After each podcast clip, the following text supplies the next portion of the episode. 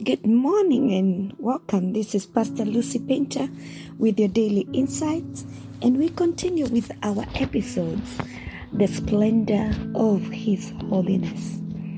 Over the years, I have been asked this question Is the God of Old Testament the same God in the New Testament? And maybe you have wondered the same because we say that our God is the God of Israel. He is consistent, He is invaluable in nature, and the Bible speaks widely on this. But it is also irrefutable that in the Old Testament, God's presence inspired fear. I know it's a bit contradictory, but just hold that thought. His glory was nothing short of terrifying. Boundaries often had to be set to keep people off and safe when he came down to them. There was a section of the temple that only the serving high priest was allowed to enter because the glory of the Lord dwelt there. God's presence was almost always signified by lightning, thunders, thick clouds, fire, smoke, earthquakes, and loud trumpet sounds, and these terrified people. Everyone who witnessed this manifestation trembled to their cores. You know, we were discussing this um, on Labor Day with some people about why did the Israelites tell Moses, you know what, you go tell God to just speak to you and we'll be okay. Because the time he came to the mountain to speak to them, even though they had spent like three days cleansing themselves, the way he appeared, it just shook them to the core. They were so afraid. The Bible says in Hebrews chapter 12, verse 18 to 25, uh, you know, this the writer of the book of Hebrew, he reflects on this manifestation and he says, that you have not come to what may be touched a blazing fire and darkness and gloom and a tempest and the sound of a trumpet and a voice whose words made the hearers beg that no further messages be spoken to them. He's referring to that experience I just mentioned. For they could not endure the order that was given. If even a beast touched the mountain, it shall be stoned.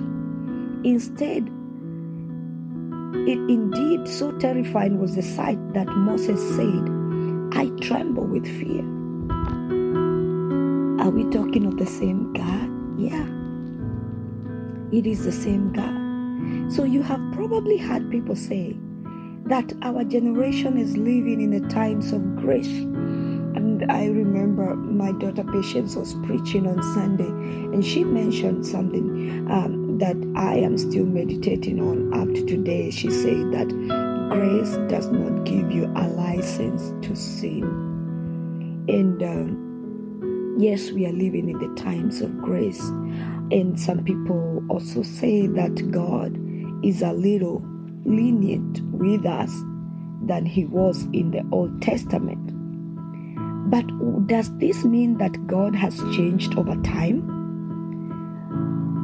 I have so many questions today in this episode, but I'm just provoking you to think about this as we dive deeper, as we continue going in depth in worship in the splendor of His holiness. Our God is indeed a loving and patient God. But the absence of those dreadful events does not mean his presence is any less fearsome. His glory ought to be regarded with awe. He is still the lawgiver, he is still eternal judge. His power and holiness ought to terrify the hearts of humankind. It ought to inspire reverence for the majesty of God. And those who, who have beheld the highest physical manifestation of it understand that. And this is why the Israelites stood by the Mount Sinai and witnessed God in his full majesty, and they begged that no further words should be spoken to them directly. This is why Moses himself says, I trembled with fear. They were terrified. And although the gospel that was delivered to us is kind, we are encouraged to approach God's presence with boldness. It should never be lost to us that we are approaching the Almighty God. The mercy, the new covenant does not exempt us from the obligation of regarding the splendor and the power of the Lord with as much reverence as it deserves. You know, we are in that dispensation of the new covenant. And it that alone gives us even more reason for allegiance and fidelity to God. The grace under the new covenant, the great revelations following Christ should inspire more obedience in us that the Lord did than the Lord did for the Old Testament generation. It should win and hold our affections for God. It should prompt the deepest desire for righteousness. And you hear that I'm touching now on righteousness because we're not going to go worship in the splendor of His holiness with all our filthiness, with all our pride. No. We should be there knowing He is a holy God. We are talking of worshiping in His holiness. Then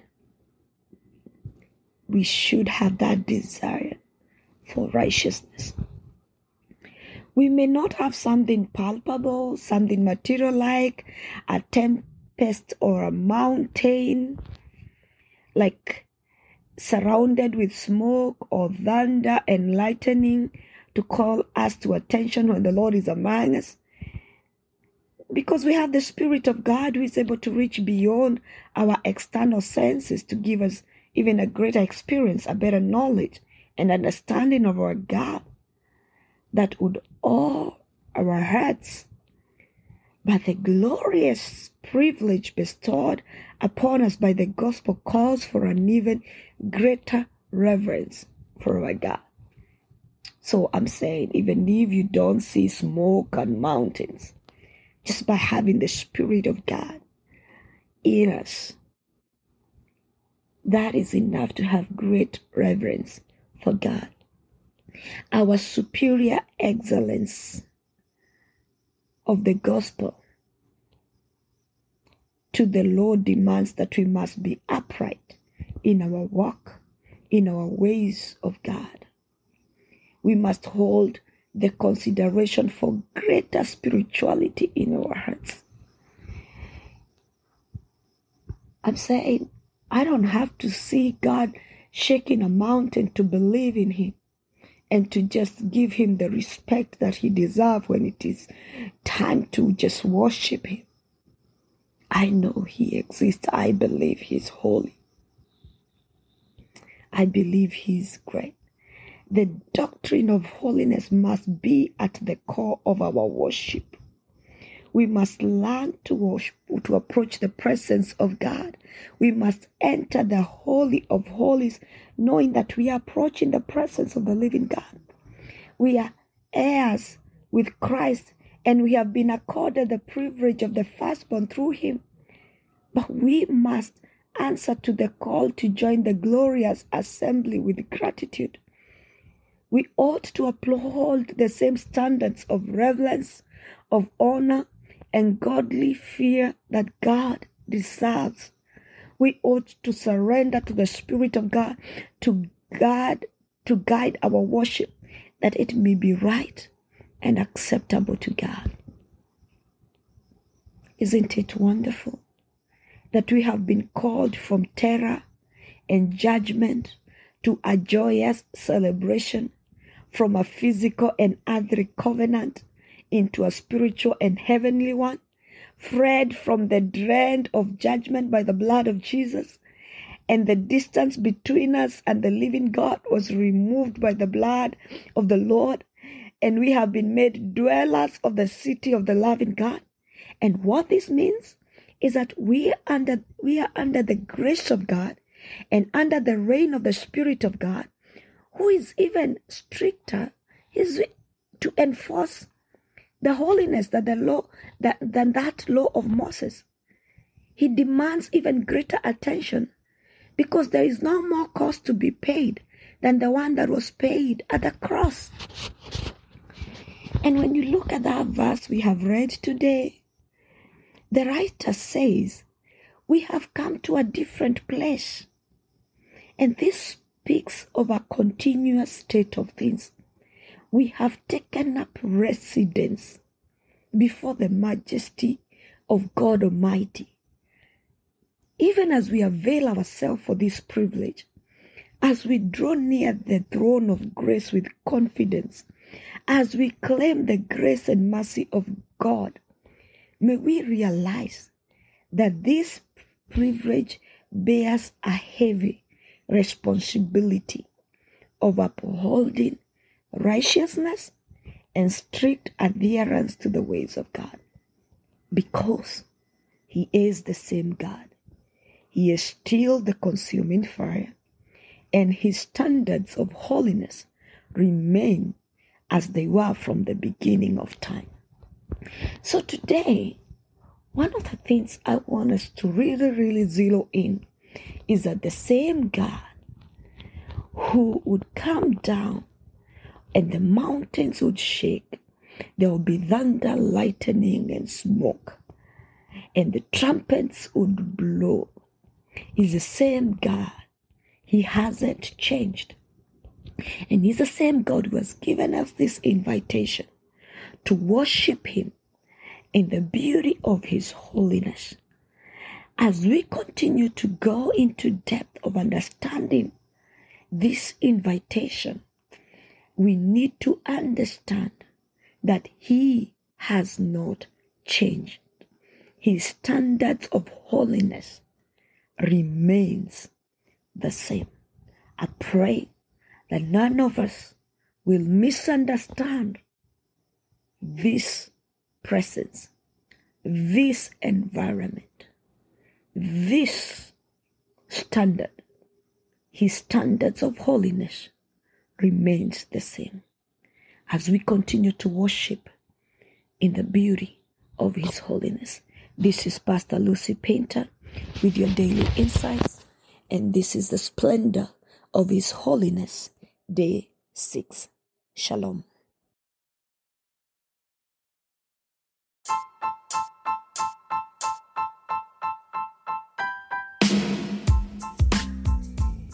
Thank you for your continued support and encouragement to the making of the Daily Insights. Reaching an average of 60 people a day with over 10,000 total plays.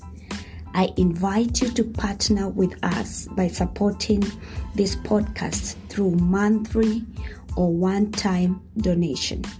Your contribution will be used to sustain the episode subscription and hosting platform. My goal is to inspire and share insightful messages in our generation, empowering one person at a time each day to continue serving the purposes of God in our generation.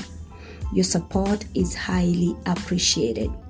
Click that support button now and give your support. You can support with $1, $5, or as much as you are able to give. Blessings.